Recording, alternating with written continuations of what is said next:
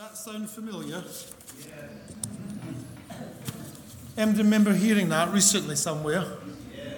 Oh, Chris remembers it. Yeah, that was last week's reading. Do you remember last week's reading? Well, I was sat in church last week listening to that reading and I thought, you know, that reading is just exactly what I want to talk about. Let's have it again. Because it's a brilliant reading. The, the words of that reading are mind boggling. Take your time to go over it again. Take your time to, to read, not right now, for, for the next you know, few minutes, like, roughly look at towards the front, but when you're at home, you know, take your time to go over the words of 1 John, because they are gobsmacking. So, I've got a problem. I've wrinkled up my, my, my, uh, my notes. They won't lie flat on the stand. So I was in the car last week and I was just listening to UCB Radio, United Christian Broadcast. A little plug there, great station. When this guy came on and talked about racks, racks, he talked about rags and said at Christmas in December, his family make a decision to do racks. Anybody guess what racks stand for? Apart from Jenny, who I told last night. Go on, Chris. Random acts of kindness. Yeah, you can't spell very well, can you? Ah, there we go. There we go random acts of Christmas kindness. And I thought, oh, I like that. That sounds good. Ah, you know, random acts of Christmas kindness. He said that their family in December the 1st, they get a chart and, and they record how many random acts of Christmas kindness they can do up to December the 25th. And I thought to myself, ah, that's really good, that. And then I carried on taking the kids to school. That afternoon, I was watching a film. Now, now don't judge me here, right? but, but I know you are going to judge me.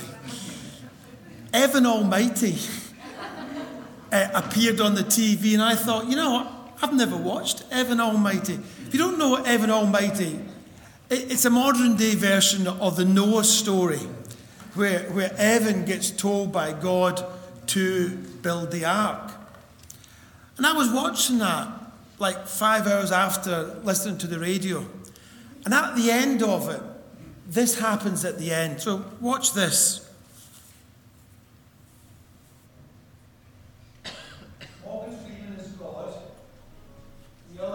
Hey. Hey. What are you doing here? Just hanging out with some old friends. You knew all along, didn't you? You knew the dam was unstable. It hadn't been for the ark, my family, the neighbors. I fought you every step of the way. Yes, but you did it. So you had nothing to do with the flood? Like where the ark landed exactly? I gave you a little shove at the end. Sue me. you did good, son. You changed the world. No, no, I didn't. Well, let's see. Spending time with your family, making them very happy. Gave that dog a home. Right, so? So, how do we change the world? One act of random kindness at a time. One act of random kindness. Wow.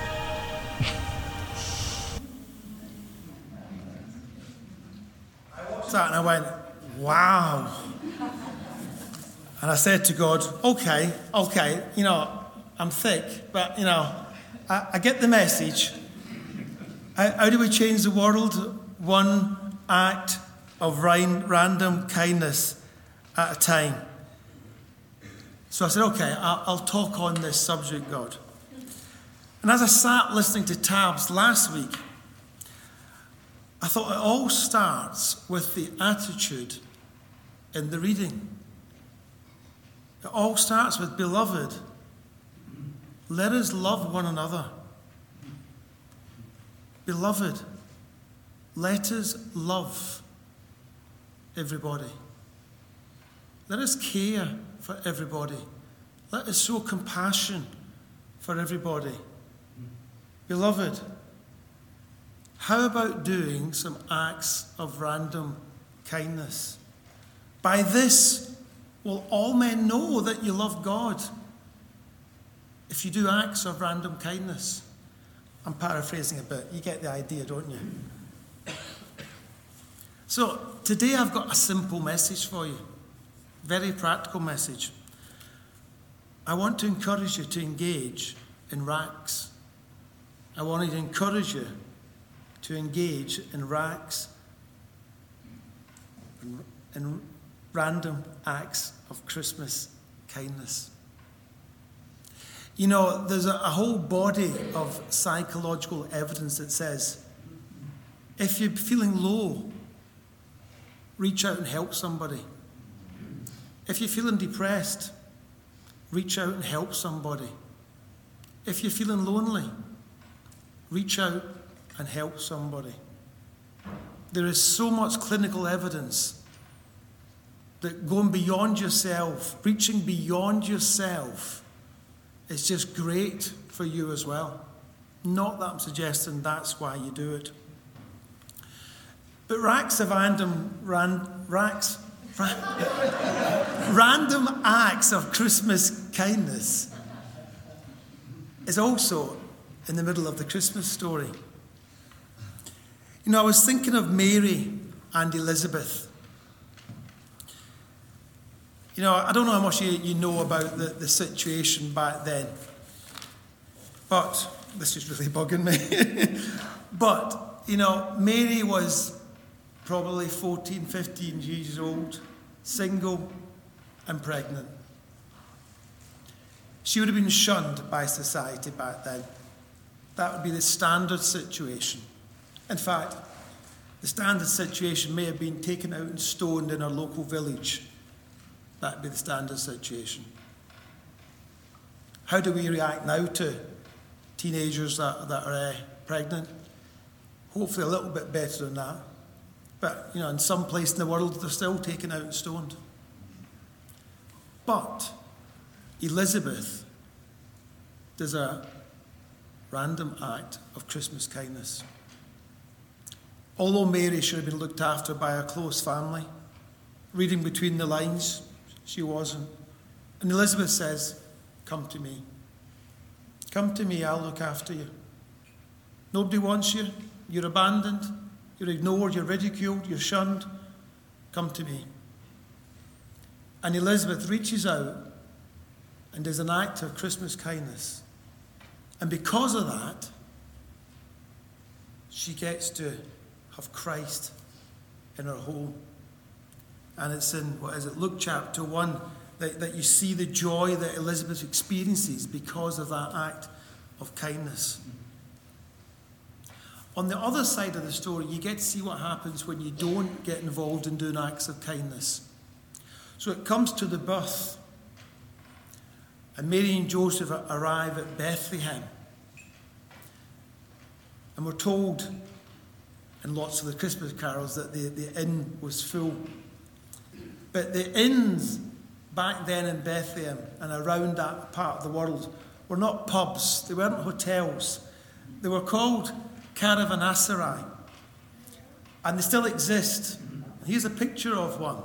And how they were sorted out, and this is a good example, is they were built round a central square in the, in the town. And travellers would come in and they would occupy one of the, the, the rooms that you can see all the way around. And Mary and Joseph arrived, and there was no room. They arrive nine months pregnant, young, vulnerable, and there is no room. Not one family or trader or traveller occupying any of these rooms. There'd be like a fire in the middle, not one family says, Oh, nine months pregnant, no place, come in with us. So what happens is they go underneath as Angie mentioned in her prayer, corrected herself. There was no stable mentioned in the scriptures. They go underneath where they kept the animals. That's where they crawl in. They crawl into the cave, into the hole, underneath at the bottom of the caravanserai. They go there, and that's where Jesus is born, among the animals. Every one of these families, these traders coming to Bethlehem, coming to Jerusalem for the census, had the opportunity to reach out and do a random act of Christmas kindness. They had the opportunity to be there at the birth of Jesus Christ, and every single one missed out. Just go on to the next picture, Sonia. There's another caravanserai, you know, and they, they were big structures, and yet they still exist, I see, all, all over that part of, of the world. You know, loads of people, and we know that the census meant there was overflowing. Every single space all the way around filled with a family, filled with a group of people. Not one single person offered up a bit of space for a nine month old pregnant woman. You know, the Bible says in Hebrews chapter 13 and verse 2. Yeah, I know I got that wrong, Ruth. Yeah. Yeah, she wasn't a nine month old pregnant woman. yeah. I thought I wouldn't bring attention to that, but I saw a few sniggers. Yeah. That's another miracle, isn't it? In Hebrews chapter 13 and verse 2, the Bible talks about entertaining strangers. And it says this Don't forget to show hospitality to strangers, for some who have done this have entertained angels without realizing it. Does that not blow your mind? You know, there could be somebody in this church for the first time or the second time, and you don't know them. And there could just be a person that you could socialize with, you could invite out for a coffee. Or there could be an angel of the Lord in human guise. The Bible says that some Christians have offered hospitality to strangers and they've turned out to be angels. I mean, it's not Mary and Jesus, but you know, it's not bad, is it? What about this picture? What do you make of that picture? Do you think he got any? Do you think anyone gave him a, a random act of Christmas kindness? I saw that picture and I thought, wow, that is a very provocative picture. That he has to put that sign up.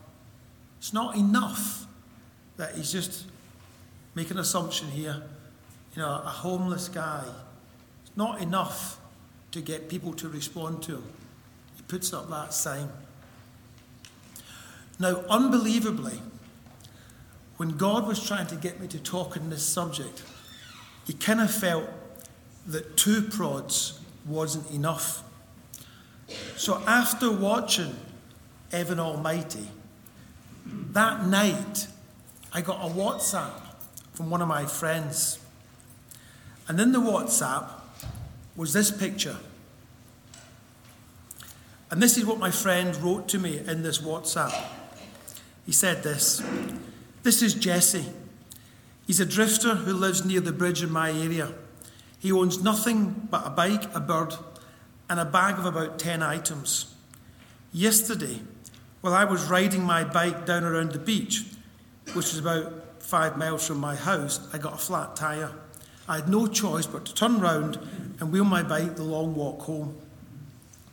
A few people rode past and didn't really pay me any attention, and I didn't expect them to.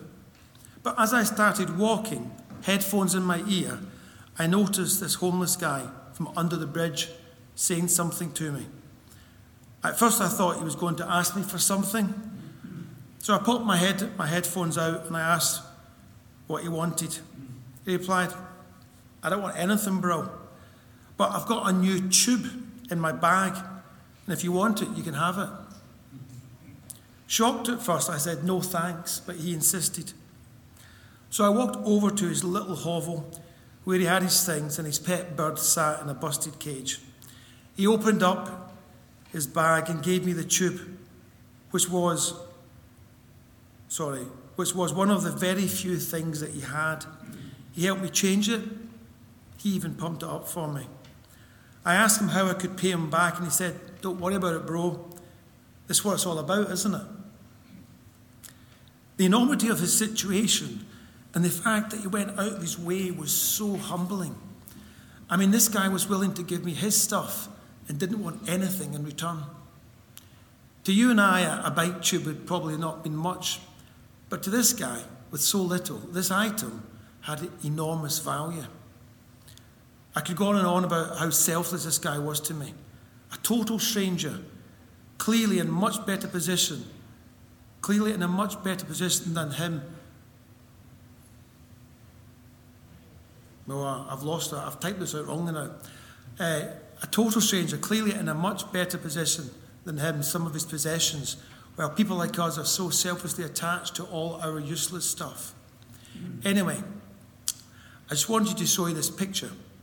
Uh, I bought Jesse some new lenses, some fresh, fresh trainers, a, a full belly, and a cold beer, and I felt good to do something for the bloke. I also went to Woolies and got a couple of weeks' worth of food and some seeds for his bird. He was so ecstatic, even his tears uh, on his eyes couldn't thank me enough. But amidst me sitting there, proud of my good deed, and him singing me and praising me, I suddenly felt pretty bad because I, the truth is, if he didn't go out of his way to help me, I wouldn't have done anything for him. I ride past this guy all the time and never even think twice. He really knocked me off my high horse. Even though we sit around with our materialistic needs and pass judgment, this guy had something that none of us could buy. I guess what I'm trying to say is thanks for teaching me a lesson about humanity. Tabs talked to us last week about God with us, Emmanuel. And I realised that actually that is all about perception. Is God with us? Tell me, who can read what this says? Shout out what it says.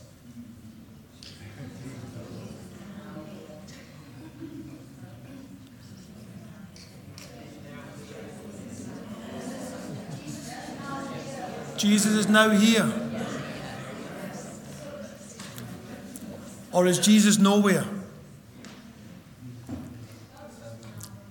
It's all down to our perception, isn't it? You know, if we are people that engage in acts of random kindness, then Jesus is now here. If we are people that live our lives just focused on ourselves, then Jesus is nowhere. What's your attitude? What's your perception? You know, I really believe it's our responsibility to be Jesus in this town. It's a high calling, but we can't shrink from it. Jesus is now here because he is here in us. A question came into my head last week, inspired by Tab's talk, or maybe even he actually said it in his talk because it came to me during the week. What length will we go to to be known for being with Him? You see, you can say, well, what can I do? I, I mean, I'm, I, am i am just me. I've not got great intelligence. I've not got great skills. I've not got great abilities. What can I do? The answer is you can only do what you can do. As little or as much as that is. If your perception is, there's nothing you can do, then you're probably right.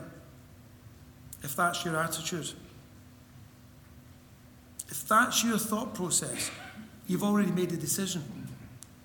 But if you perceive every day as an opportunity to do a random act of Christmas kindness, that you will find that these opportunities appear. We can change the world as God says in Evan Almighty, with one act of random kindness at a time. There's a story about a boy and his father taking a walk on a beach. And the boy and the father come across thousands of fish beached on the shore. And the boy starts picking up the fish and throwing them back into the water. And his dad says to him, What are you doing? You can't save them. There's too many of them. And the boy says, No, but I can save this one. And I can save this one. He could do what he could do. He could do acts of random kindness. You know, I've tried over the past 10 days to do acts of random kindness every day with nearly, nearly complete success. And I've realized what makes the difference. Having the thought at the forefront of my mind, I see the opportunities all the time. When I don't think about it, don't look for the opportunity, then I don't see them. My perception is everything. And as I looked at, at the follow the star motif uh, that, we're, that the Church of England is doing this year, and I reflected on that phrase, I kind of realised that in a way, the way I was looking at it, I was the star. It was my job, that the star directed the Magi to Jesus. And it was my job to show the way to Jesus, to inspire people to come to Jesus. You know, we're called the light. You know, we're, we're called witnesses, we're called ambassadors, we're called, you know, that, that symbolism is throughout, throughout the New Testament. It's our responsibility to shine people, to be the star that directs them to Jesus. So this Christmas, be a star by our love by our generosity, by our random acts of Christmas kindness, direct people to Jesus. Thank you.